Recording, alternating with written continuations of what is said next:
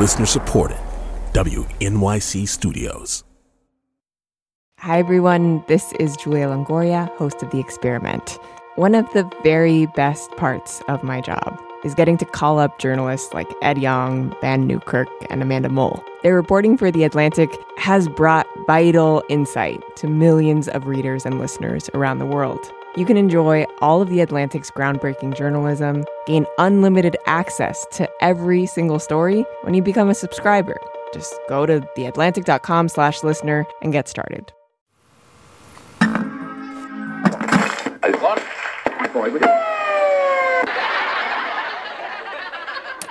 I don't know what it is about the American sitcom that just has a way of seeping under our skin. I think for those of us who grew up watching TV, we all have that one show that, to some extent, taught us what life could look like, or maybe what we thought life should look like. For instance, my parents used to watch this show, it was amazing, called Que Pasa USA, which was essentially a mirror for them. It was about Cubans who arrived in Florida. And there's this one episode they would always play for me as a little kid where the kids in the show try to hack the US citizenship test. My mother figured out that on the yes and no questions, there is 80% chance that the right answer will be yes. Hey, that's a good one. And when they practiced the questions with the grandparents on the show, antics ensue. Are you willing to take full oath of allegiance to the United States? Yes. Have you ever engaged in prostitution? Yeah! I like it very much. And I bet for a lot of recent immigrants, it was pretty powerful to have a sort of mirror like that, to see their experience fictionalized and joked about on American TV. And then, inexplicably, for my little sister, who grew up in Miami, the show that she watches, that she still falls asleep to, is Reba. The show about a single mom in Texas. I was talking about this recently with my colleague, Atlantic staff writer Hannah Giorgis. Listen, I get it. My roots are also firmly planted in the past. She's been thinking deeply over the last few months about some of the TV shows that she was raised on. My show was Living Single. Which is a sitcom that follows four young black women who live in, well, three of them live in one Brooklyn brownstone, and one of them is technically a neighbor, but she's always over at the house all the time. Hey, Max in the house. And that was the character actually who I latched onto the most. Her name is Maxine Shaw. Maxine Shaw, Your Honor, counsel for the plaintiff. Warn the townspeople, the beast is loose. Maxine is, of course, a high powered lawyer. She does well in the courtroom and really cares about her work and what it is that she does, especially when she's defending women. Today, my look and my law were fierce. I got my client the house, the Winnebago, alimony, and 70% of all the assets he tried to conceal. And then we see this other side of her in a recurring bit on the show where the characters who live in the main brownstone will get back home or they'll walk into a different room and Maxine is just sitting there eating their food. Hey, Max in the house. What's up? What y'all got to eat? Huh, try this. As much as they joke and make fun of her for it, they all love her. That's very clear. And what did the show and those characters mean to you at the time? I remember thinking that they were really cool, which is showing, uh, you know, the fact that I was a child, right? Totally. I was like, wow, they live in a house and it's in New York. But I don't even know that I thought about their kind of bigger picture significance so much as I thought that I wanted to do that and be them and like, you know, sit around a table and cook with my friends um, when I had my own apartment one day, like in the big city, right? Are you living out that dream now? I know it's so corny to say that back and to realize that, like, oh boy, I sure do live in Brooklyn. Even if Hannah didn't know it back then, Living Single, which starred a black cast, was written by black writers, was part of a bigger moment in American TV. In the mid 90s through the early 2000s, it felt like there were a ton of black characters on TV every day. You had your Steve Harvey show. I was a big fan of Moesha. Moesha. Sister Sister. Smart Guy. All these different types of shows. And then in the early 2000s, it felt like they started disappearing one by one. And then by 2006 or 2007, there just weren't that many Black characters on TV at all because those characters hadn't, and those shows hadn't been replaced by new ones. And the question Hannah and many of us viewers were left with was why? Shows by Black creators had been made for decades by that point. Before the 90s, we had shows like The Cosby Show and A Different World. Before that, The Jeffersons. So, why did Black shows seem to suddenly disappear for about a decade? And that question feels especially puzzling right now because Black TV is all of a sudden back. People talk about this moment we're in as a kind of golden age for Black television. In the streaming age, after the racial reckoning of the last year, Black creators are finding new opportunities again. So now, as a critic and journalist, Hannah set out to figure out what happened over the last 50 years of Black TV history. What went on in those writers' rooms? How did the shows she loved as a kid get made in the first place? And why did they disappear in those dark ages? So I talked to dozens of writers who had been in a bunch of those rooms and who had seen how all of this has unfolded and evolved over the last several decades. And one of the people I spoke with whose experience on multiple different fronts really stayed with me and really struck me um, was Susan Fales Hill. There is an actual entertainment industry history, and I, I've actually seen an unbelievable evolution. Susan Fales Hill was a writer who got her start on The Cosby Show. Her mom worked in the industry for decades before that, and Susan's still working in the industry today. She's someone who's able to kind of tell the whole story of the history of Black TV. Because she wasn't just there on one show or in one writer's room. It really seemed like for the entire kind of 50 years of TV that I was interested in, she was there in that history somehow and could speak to the power dynamics at play, the peaks and the valleys, and all of that across decades, including the Dark Ages.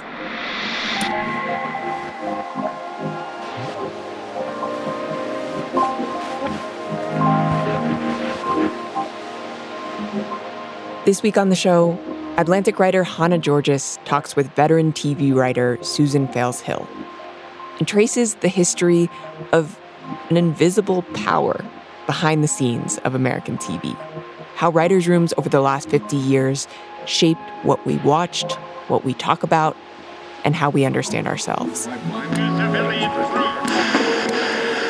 I'm Julia Longoria. This is The Experiment, a show about our unfinished country. Wednesday night.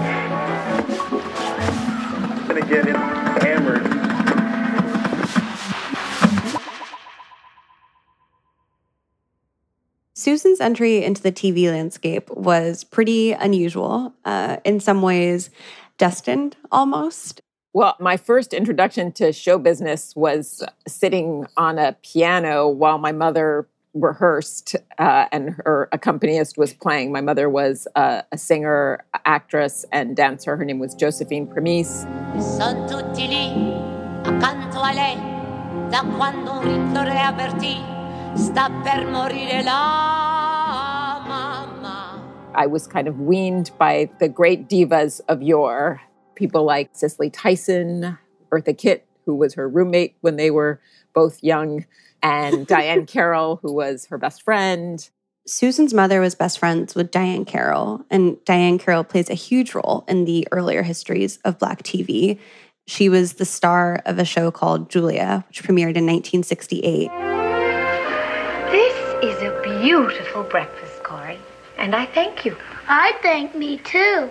It was the first show on prime time that starred a middle class black woman in the forefront of the series. She played a nurse who was widowed when her husband went to war. It's been a long time since a man prepared my breakfast. Who was still raising a child while working and managed to be, as is expected of any character being played by Diahann Carroll, extremely glamorous in the process. Did Daddy used to fix breakfast for you, Mama?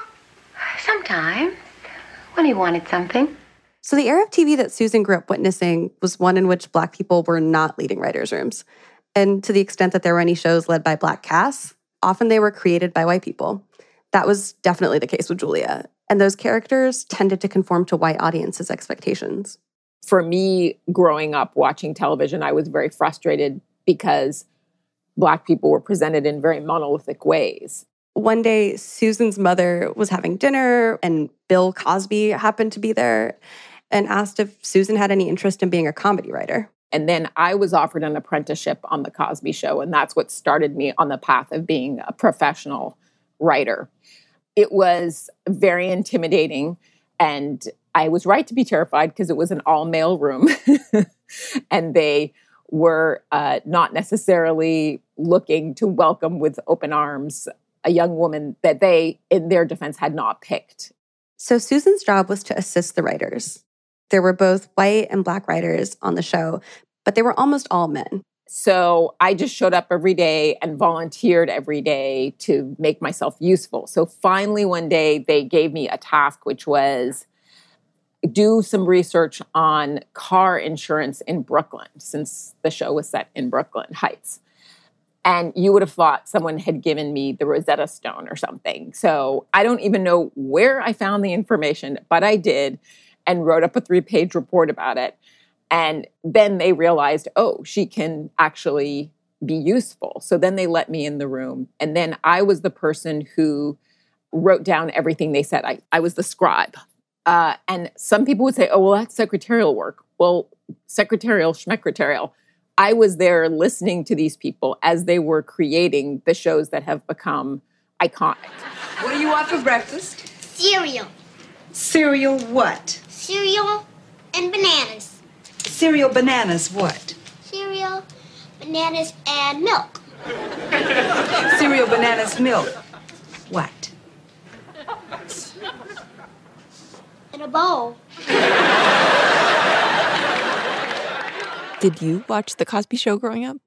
I did. I watched The Cosby Show like a lot of young people, I think, did with family. It really was that sort of show that we could all gather around the TV and enjoy, not necessarily because it was a Black series, but because it was one about a big and rambunctious and sometimes awkward, but always loving family. Um, and I know that my parents very much loved the values being instilled uh, and that there were these loving and stern parents who insisted that the kids go to school and be sort of morally upright in ways that very much resonated with my very Christian parents. and this show at the time was pretty unusual, right? Like a run by a black man, starring black cast. How did it get created? Did you get a sense for how the writer's room might have been different from ones in the past? Yeah. It seems, based on a lot of the conversations that I had with people, that there was some leeway in the Cosby writer's room based on the star power of Bill himself. Mr. Cosby was the voice overall uh, that happened there. And those writers were, they were enlightened men when it came to race. They may not have known everything, but they treated these characters with enormous respect. The writer's room may have been on board with Cosby's vision for the show, but Susan remembers that was not always the case with the network executives. I mean, one of them said, This isn't a real black family. And I said, Why? And he said, Well, they live in that house. And I said, Well, my Haitian grandfather lived in a house like that. And he was an immigrant and bought that. what are you talking about?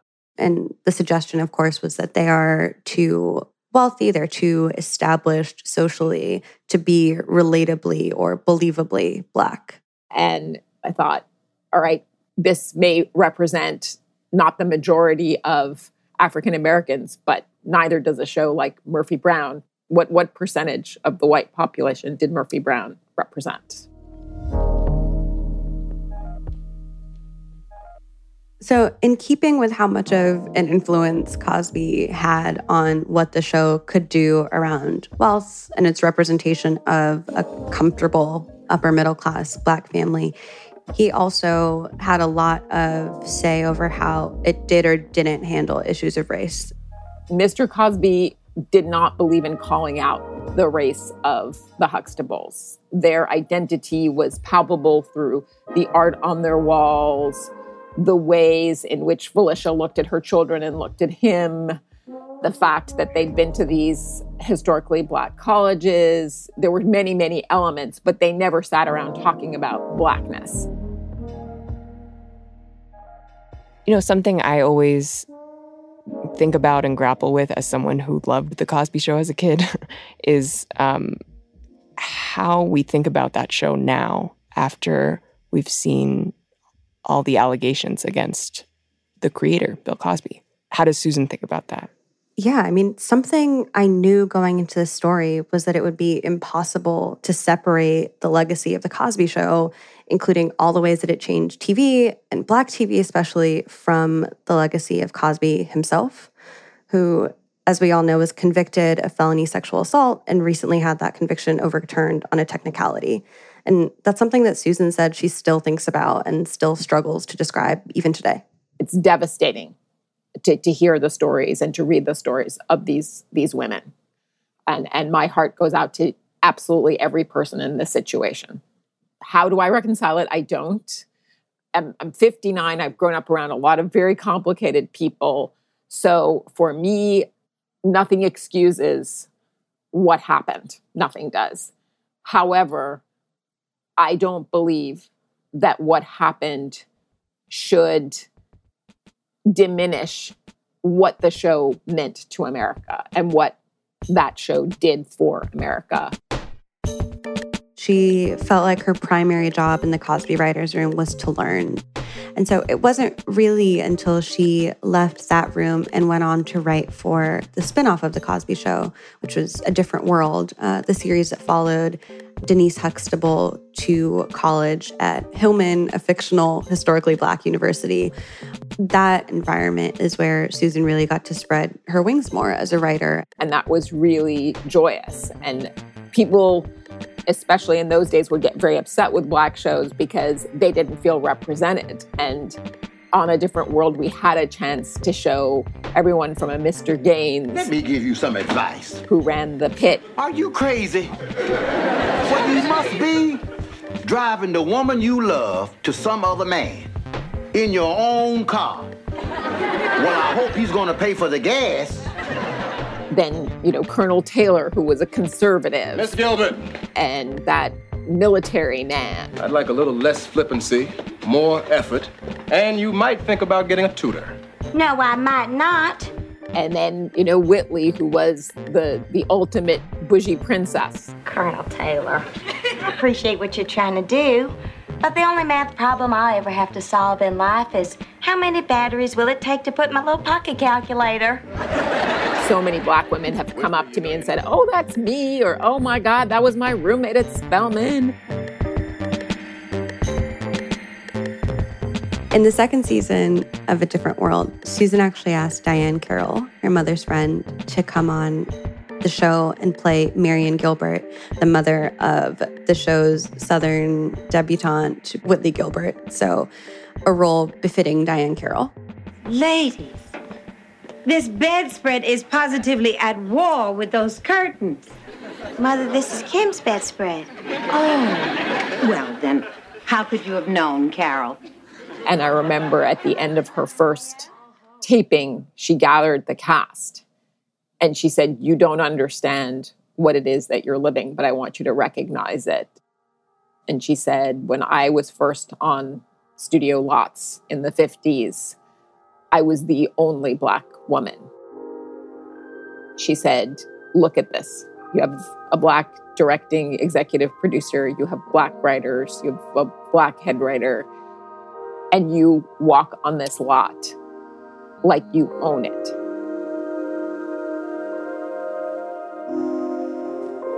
She had a big Jeroboam of champagne and gave everybody champagne.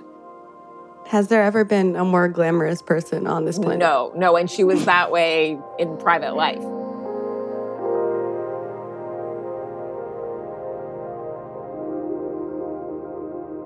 In the first five seasons of A Different World, there wasn't a ton of objection earlier on to some of the issue focused episodes, like the episode about date rape, for example. But there's a real tension around the episodes that would become the first and second episode of the final season. And those two episodes followed Dwayne and Whitley, who were newlyweds at the time, on their honeymoon in Los Angeles. And Whitley somehow ended up on her own and stuck in the middle of the Los Angeles riots. Hello, hello. this is Whitley Gilbert. Um, and a witness to much of what went on. I'm at this um, Melrose Court, and uh, could you send me a limo right away? Uh, which then led to her telling the story back at the dorm and all of our characters having their responses to that moment. You know, if we had strong black leaders, none of this would have happened. We do have strong black leaders Maxine Waters, Jesse Jackson, Brother Malcolm. Man, you need to check an obituary column. Malcolm died in 1965. That was the George Floyd of its day, obviously. Rodney King, and then uh, what precipitated the riots, which was the not guilty verdict for those who had beaten uh, Rodney King and had been caught on video the show came about because the uprising happened during our hiatus. And when we got back to the writer's room, actually, two of our youngest writers, Reggie Bythewood and uh, Gina Prince Bythewood, who are both now legendary in their own right, really made a plea for us to address this because we always addressed topical issues head on. And they said, if, if we don't do it, who will? And we must. And so we did to the consternation of the network who were really trying to put this behind them. I did not see this as a ratings bonanza. And I believe to this day that it cost us our another season.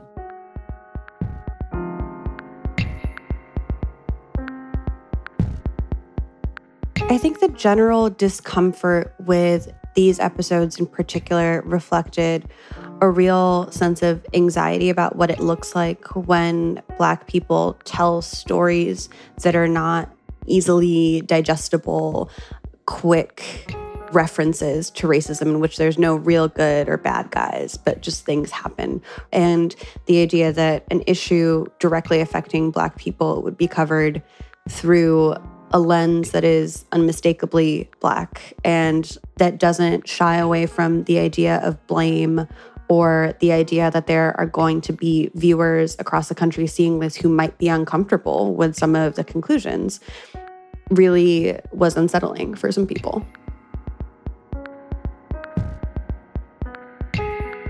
So, when a different world ends, where are we in the bigger story of the history of Black TV? Like, what happens next? Right after A Different World goes off the air, we start seeing uh, Living Single, which is a show created by Yvette Lee Bowser, who was um, in the A Different World room.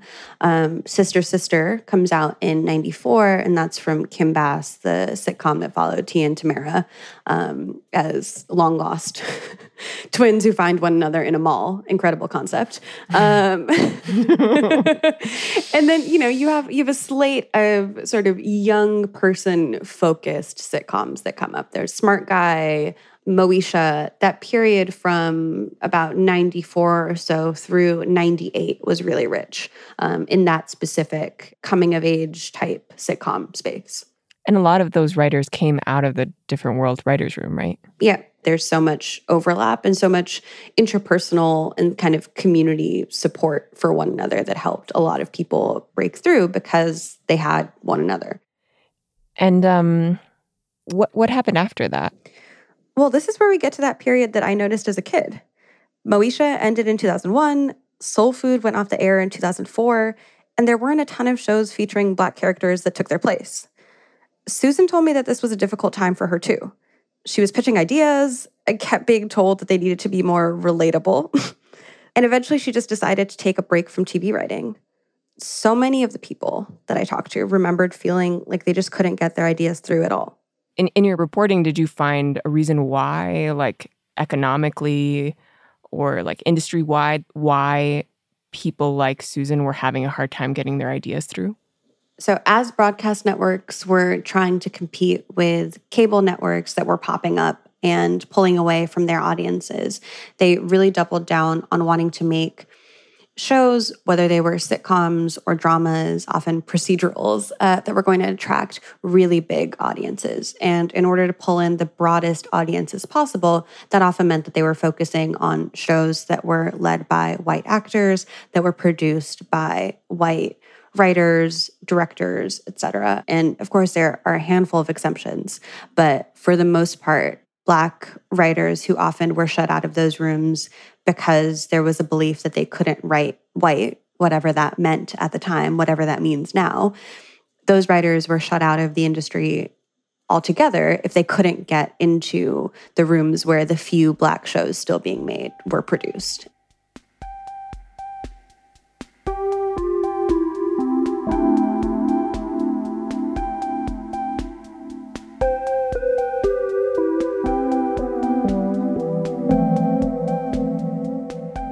After the break, how Black TV comes back.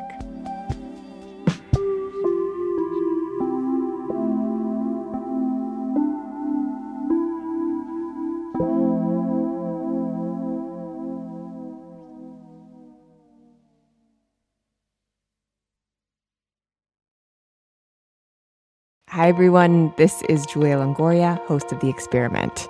One of the very best parts of my job is getting to call up journalists like Ed Yong, Vann Newkirk, and Amanda Mull. Their reporting for The Atlantic has brought vital insight to millions of readers and listeners around the world. You can enjoy all of The Atlantic's groundbreaking journalism, gain unlimited access to every single story when you become a subscriber. Just go to theatlantic.com slash listener and get started.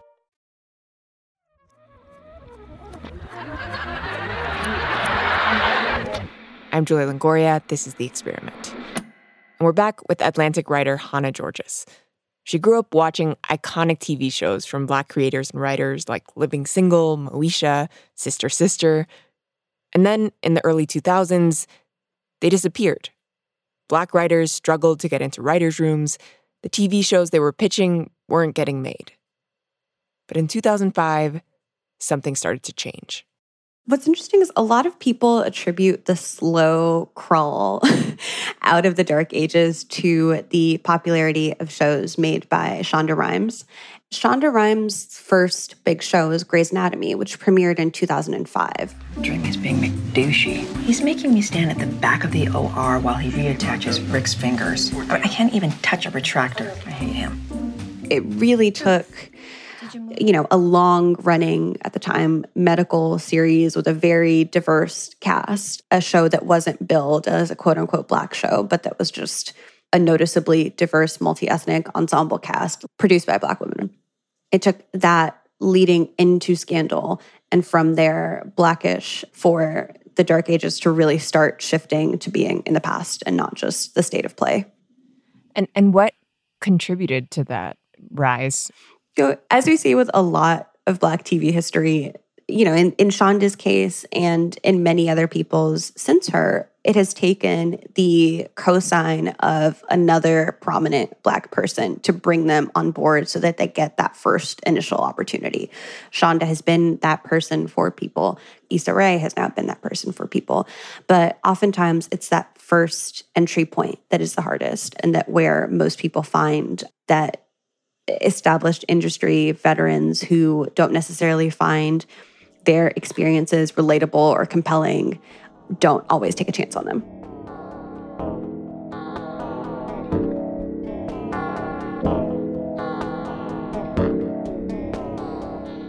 Now we're seeing an explosion of television shows created by Black writers and directors.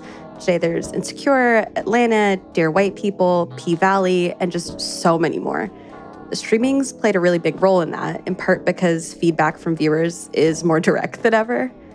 Susan herself is part of that too. She's back in a writer's room, this time as an executive producer on Lena Waithe's show 20s, which is on BET. So let's be clear. I'm, I'm the midwife, Cole the midwife.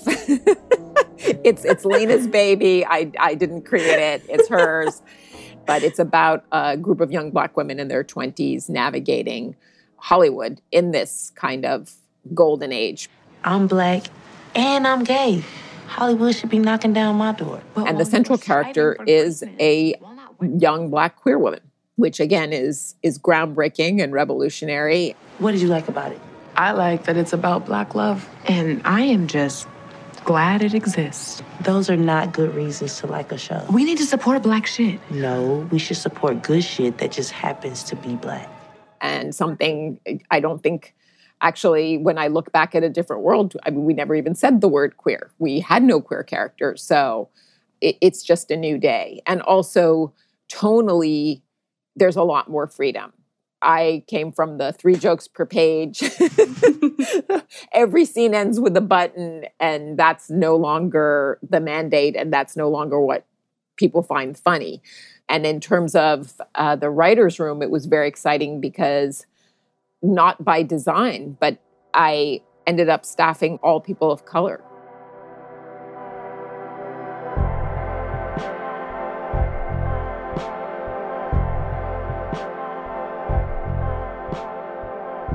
When Susan talks about this experience, it's hard not to think about her bringing Diahann Carroll onto the set of a different world.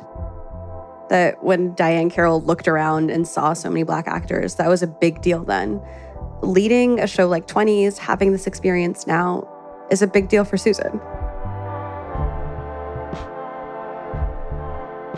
I guess my question for you, Hannah, as someone who thinks about this really deeply, is when you look at all these changes that have happened, starting back when Diahann Carroll was starring in Julia in the late 60s, all the way through this new golden era we're living now of Black TV. What does it tell you about the culture and about the power structures that make shows like A Different World and Blackish possible? I think what's clear and what remains true is that a lot of the moments that feel like big social and cultural progress have a real element of economic motive behind them. And as the demographics of the country continue to shift, it's clear that viewers are, you know, asking for a broader array of shows that that are more thoughtfully addressing certain topics that are the kinds of things they want to engage online or talk about with their friends and that the older models um, of assuming relatability solely from the perspective of a straight white man or a set of white friends moving into a city like New York and interacting with no people of color just doesn't just doesn't work anymore. Um, it doesn't work from a storytelling perspective, and it doesn't work economically. And I think that we'll see more shifts toward just a more interesting TV landscape. And going back, I guess, to where we started, how do you think this moment compares to the one that you grew up in?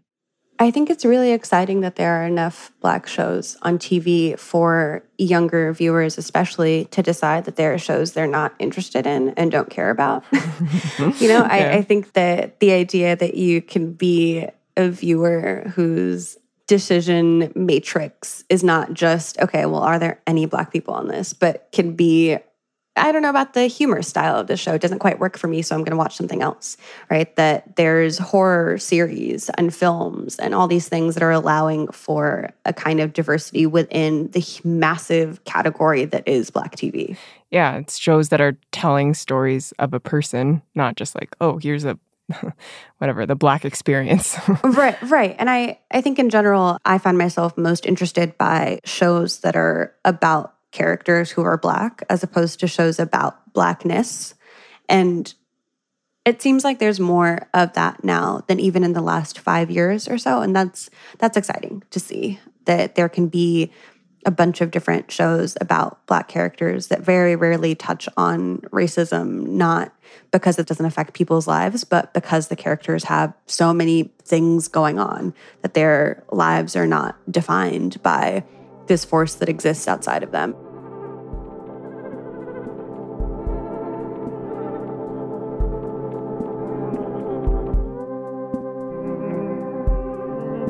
This episode was produced by Meg Cramer.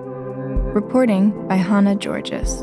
Editing by Katherine Wells and Julia Longoria. Fact check by Jack Segelstein. Sound design by David Herman, with additional engineering by Joe Plourde. Music by Tasty Morsels and Nelson Nance. Our team also includes Tracy Hunt, Peter Bresnan, Emily Botein, Gabrielle Berbey, Alina Coleman, and me, Natalia Ramirez. This episode is part of the Atlantic's Inheritance Project about American history and Black life. You could read Hannah's article, Most Hollywood Writers' Rooms Look Nothing Like America, and more on our website, theatlantic.com slash experiment. And if you're enjoying this podcast, please take the time to rate and review us on Apple Podcasts or wherever you listen. The Experiment is a co production of The Atlantic and WNYC Studios. Thank you for listening.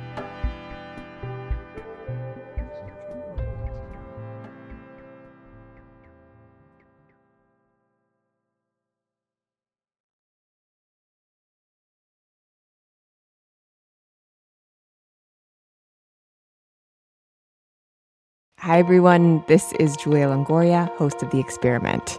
One of the very best parts of my job is getting to call up journalists like Ed Yong, Vann Newkirk, and Amanda Mull. Their reporting for The Atlantic has brought vital insight to millions of readers and listeners around the world. You can enjoy all of The Atlantic's groundbreaking journalism, gain unlimited access to every single story when you become a subscriber. Just go to theatlantic.com slash listener and get started.